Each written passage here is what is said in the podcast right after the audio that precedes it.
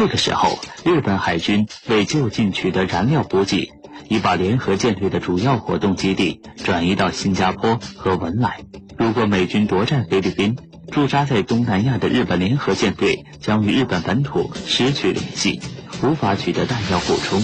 因此，菲律宾的得失关系到日本联合舰队生死存亡。于是，日本海军联合舰队司令长官丰田富武海军大将。调遣联合舰队主力，包括四艘航空母舰、两艘战列航空母舰、七艘战列舰、十九艘巡洋舰、三十一艘驱逐舰，共六十三艘大型战舰，百余架舰载机。按照事前几个月拟定好的作战计划，分作三支，分途向莱特湾进发，迎战美国海军，以解菲律宾之围。日军三支分舰队中，第一支是北边队。由小泽治三郎海军中将指挥，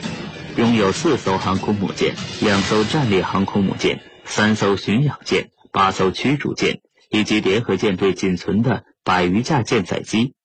从日本本土南下，经菲律宾吕宋岛东海岸向莱特湾进逼。第二支是南边队，包括先遣和后援两支舰队。南边队先遣舰队由西村祥治海军少将指挥，拥有两艘战列舰。一艘巡洋舰、四艘驱逐舰从新加坡起航，自西而东穿越棉兰老岛与莱特岛之间的苏里高海峡，由南端直扑莱特湾。后援舰队由志摩青英海军中将指挥，携三艘巡洋舰和四艘驱逐舰从澎湖列岛起航，南下苏里高海峡西出口，然后在西村舰队后卫八十公里处跟进。第三支是中央编队，由栗田舰南海军中将指挥，辖五艘战列舰、十二艘巡洋舰、十五艘驱逐舰，从新加坡起航，经菲律宾西海岸巴拉望海、西部沿海，自西而东越过莱特岛与吕宋岛之间的圣贝纳迪诺海峡，进入莱特湾北部。丰田富武的意图是，各路部队分别于1944年10月25号赶往莱特湾。配合作战，小泽治三郎率领的北边队先出动舰载机向美军挑战，引诱美军航空母舰部队离开莱特湾向北追击。西村祥治和志摩青英统辖的南边队由苏里高海峡东出口发动攻击，分散莱特湾美军注意力。然后，立田健南中将指挥拥有大和号和武藏号两艘超级战列舰的中央编队主力。秘密进入莱特湾北部，从美军背后突袭，利用大和号和武藏号两舰装备的四百六十毫米巨型舰炮，与美军战列舰决战，消灭美军舰队主力和运输船队，实现决战胜利。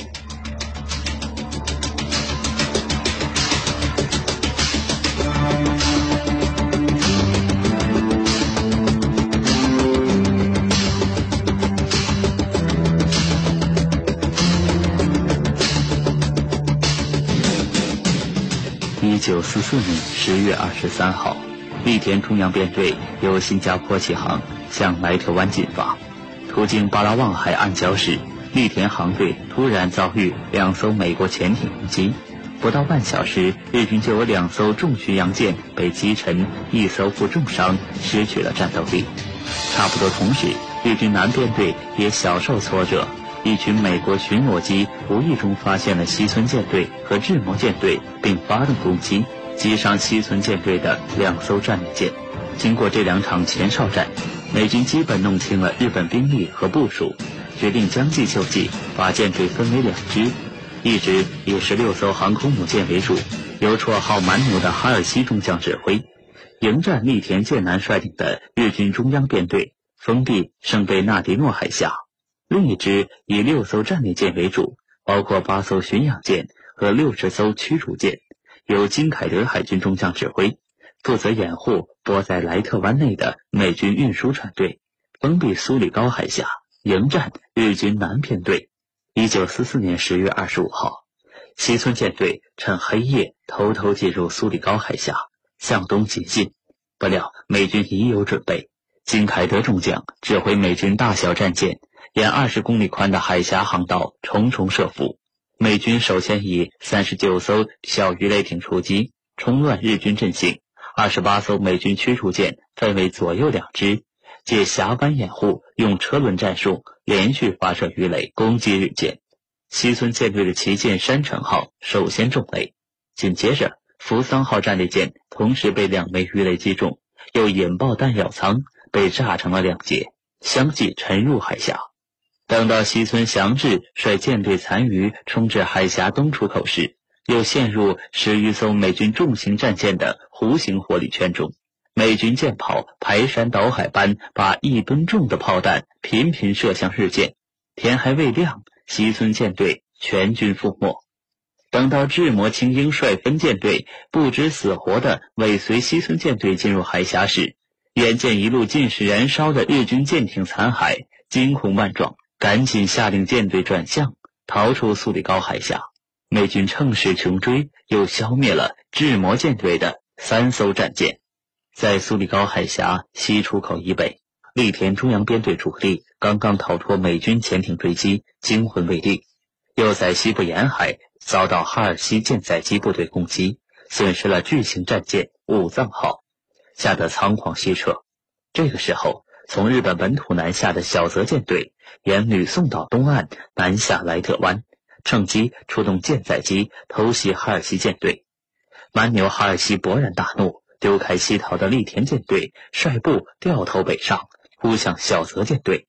小泽见哈尔西上钩，即率日军北边队匆匆北撤。哈尔西穷追不舍。一九四四年十月二十五号，美军舰载机在吕宋岛东北恩加诺角追上小泽舰队，狂轰滥炸。很快击沉了小泽舰队的四艘航空母舰和一艘巡洋舰。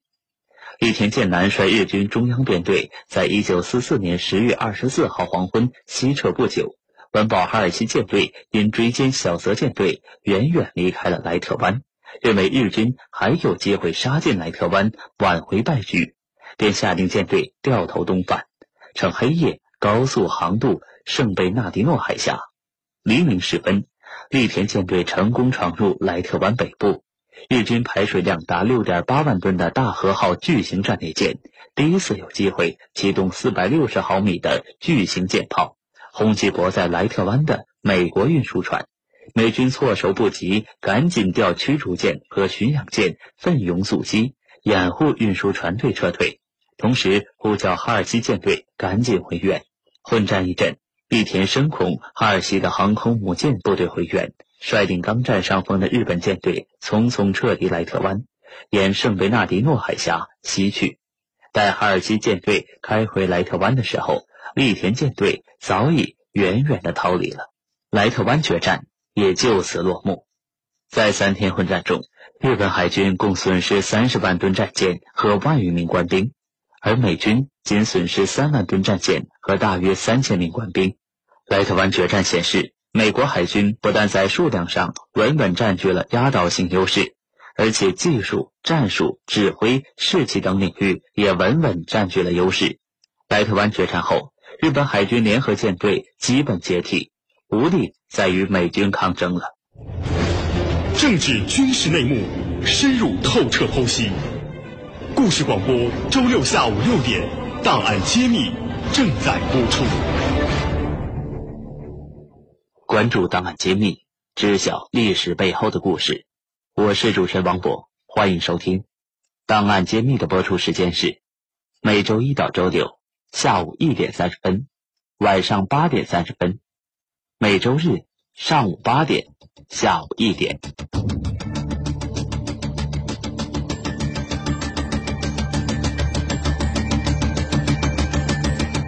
冲绳之战。是日本军阀在绝望中继续垂死挣扎的一个典型战例。在冲绳战役中，日军将领牛岛满的战术思路是硫磺岛式，而不是塞班岛式，也就是按前轻后重原则，把重兵置于岛上的纵深阵地，避免在海滩上与拥有兵力火力优势的美军争夺海滩阵地，减少无谓牺牲，以求尽可能延长抵抗时间。牛岛满的守岛战术，从军事上看无可厚非，但是当时美军拥有陆海空压倒性优势，日本海空军以不成建制，完全失去了制海权和制空权，冲绳守岛日军已成为待宰的海龟，不论日军守岛战术如何高明，都不可能守住冲绳，挽回败局，制造任何的战争奇迹。可以说，日军在冲绳的拼死抵抗，在政治上是不明智的，只是徒劳地增加了生命损失，也再次显露出日本武士道的疯狂，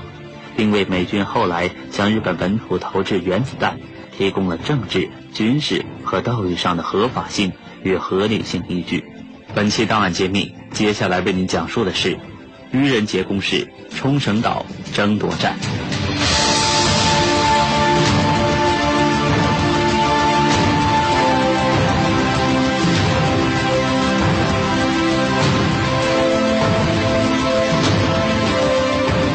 一九四五年春天，太平洋美军夺占硫磺岛和菲律宾后，决定乘胜进军，夺占冲绳岛，以便彻底切断领下的中国及南洋资源区的海上交通线，更有效的大规模空袭日本本土，并为在日本本土登陆建立前进基地。冲绳是琉球群岛最大的岛屿，位于日本九州到中国台湾两地之间岛屿链的终点，这两地。各约七百公里，冲绳岛长约一百公里，宽十多公里，总面积大约一千二百平方公里，形状如一条背部拱起的卧蚕，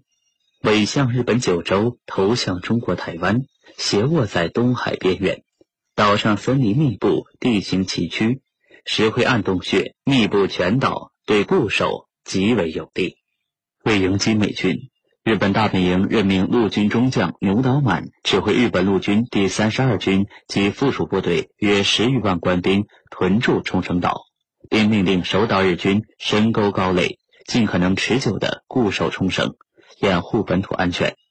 牛岛满受命后，根据日军在塞班岛和硫磺岛作战中得到的经验和教训，决定避免在滩头阵地与拥有装备火力优势的美军作战。并根据冲绳岛东北平缓、西南陡峭的地形特点，在东北端只以少量部队佯动，集中主要兵力于西南端山岳丛林地带，保存有生力量，持久防御，伺机反击，消耗美军实力。为支援冲绳防御战，大本营与牛岛中将约定，届时将调驻扎在台湾和九州的神风特攻机群，以及残存的日本海军舰艇。对美军登陆部队发动自杀攻击，迟滞美军攻势。为尽快夺取冲绳，打开进攻日本本土的门户，美军成立第十集团军，由巴克纳中将指挥，统辖两个军、七个师，共十八万部队及成百万吨作战物资，由一千三百艘舰艇载运，负责冲绳登陆作战。斯普鲁文斯海军上将指挥第五舰队，一千五百艘各种战舰。负责压制来自台湾和九州的日军海空火力，为登陆作战提供火力支援和掩护。从大西洋方面腾出手来的英国也派来五艘航空母舰，外加十七艘护航舰艇，支援美军进攻冲绳。美军计划人员规定，一九四五年四月一号为美军在冲绳的登陆日。按英美习俗，这一天是愚人节。日本士兵挖苦美军进攻冲绳是愚人节攻势，美军则把这一大规模作战行动称作冰山行动。进入三月以后，美军开始为进攻冲绳进行火力准备。从硫磺岛、塞班岛、关岛和中国东部起飞的美国第二九轰炸机群，成百上千架次飞临冲绳岛上空，对冲绳岛开始进行地毯式轰炸。斯普鲁恩斯将军率领的美军航空母舰部队，每天出动数以千计的舰载机，猛烈攻击驻台湾和九州的日本空军基地和机场。从1945年3月25号开始，美军战列舰编队抵达冲绳岛四周海岸，进行舰炮直瞄射击。几天之内，有五千吨美军大口径炮弹砸向守岛日军阵地。整整一个月。冲绳岛山摇地动，被浓烟烈火吞没；岛上森林被摧毁，山头被削平。曾经郁郁葱葱的美丽岛屿，早已面目全非，狼藉不堪。在此期间，美军出兵占领了冲绳南端的庆良列岛，建立起舰艇修理补给基地，并在岛上架设远程大炮，直接轰击冲绳岛南端。美军蛙人则带着护目镜、拖带炸药包，由舰炮火力掩护，潜入登陆场岸边，实行水下爆破，清除日军铺设的水雷场、水泥杆等水下障碍物，为登陆舰艇靠岸清扫通路。政治军事内幕，深入透彻剖析。故事广播，周六下午六点，档案揭秘正在播出。关注档案揭秘，知晓历史背后的故事。欢迎您继续收听。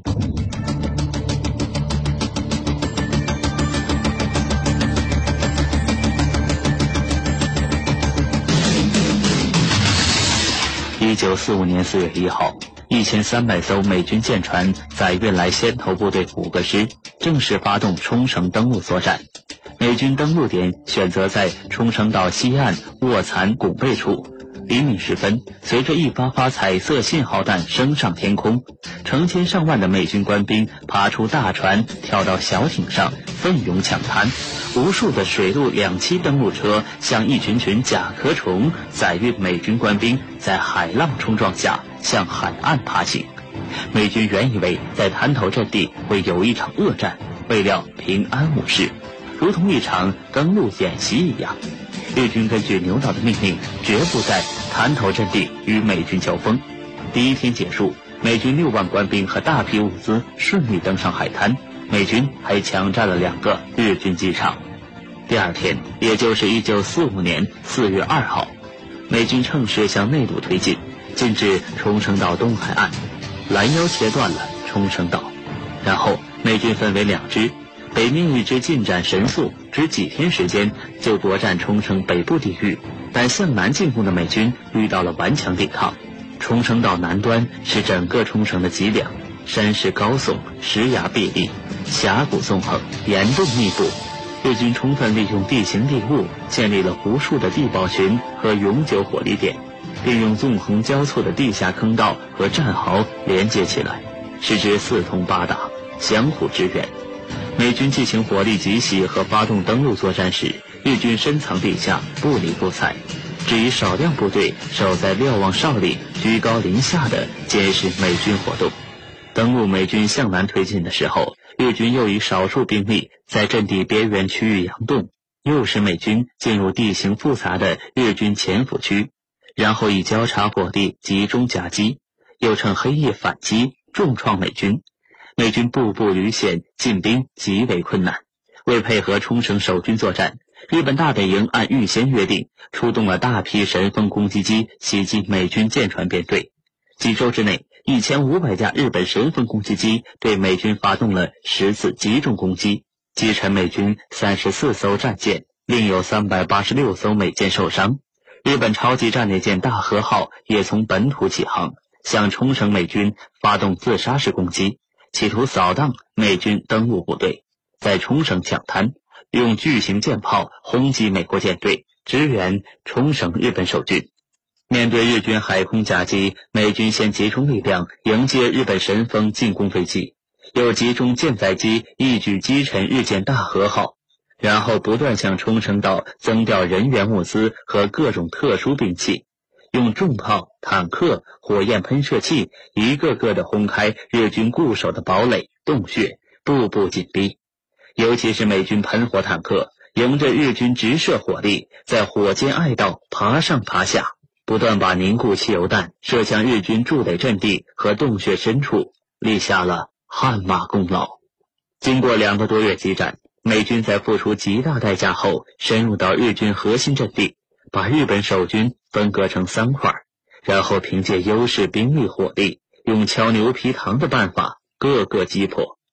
一九四五年六月十七号，美军逼近牛岛满中将的司令部，日军防卫体系完全瓦解。这个时候，冲绳日军重围之下，弹尽援绝，人员损伤严重。牛岛满绝望之极，下令卫生兵给重伤员注射过量吗啡，以免被美军俘虏。然后，他下令残余日军向美军发动自杀式冲锋，以求速死。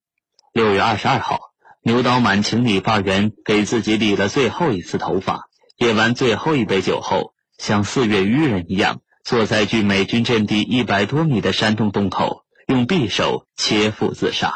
他的助手随后遵嘱，用刀割下了他的脑袋。冲绳战役以牛岛自杀告终。美军一共俘虏了七千日军，取得了胜利。在冲绳战役中，日军在武士道精神支配下，战死十一万人，另有十万平民伤亡。美军在战斗中也付出了伤亡五万人的代价。美军同时还损失了三十四艘战舰、八百架飞机。夺占冲绳后，美军就此踏上了日本国门的门槛儿。我们的历史绝对不是盖棺定论的教科书。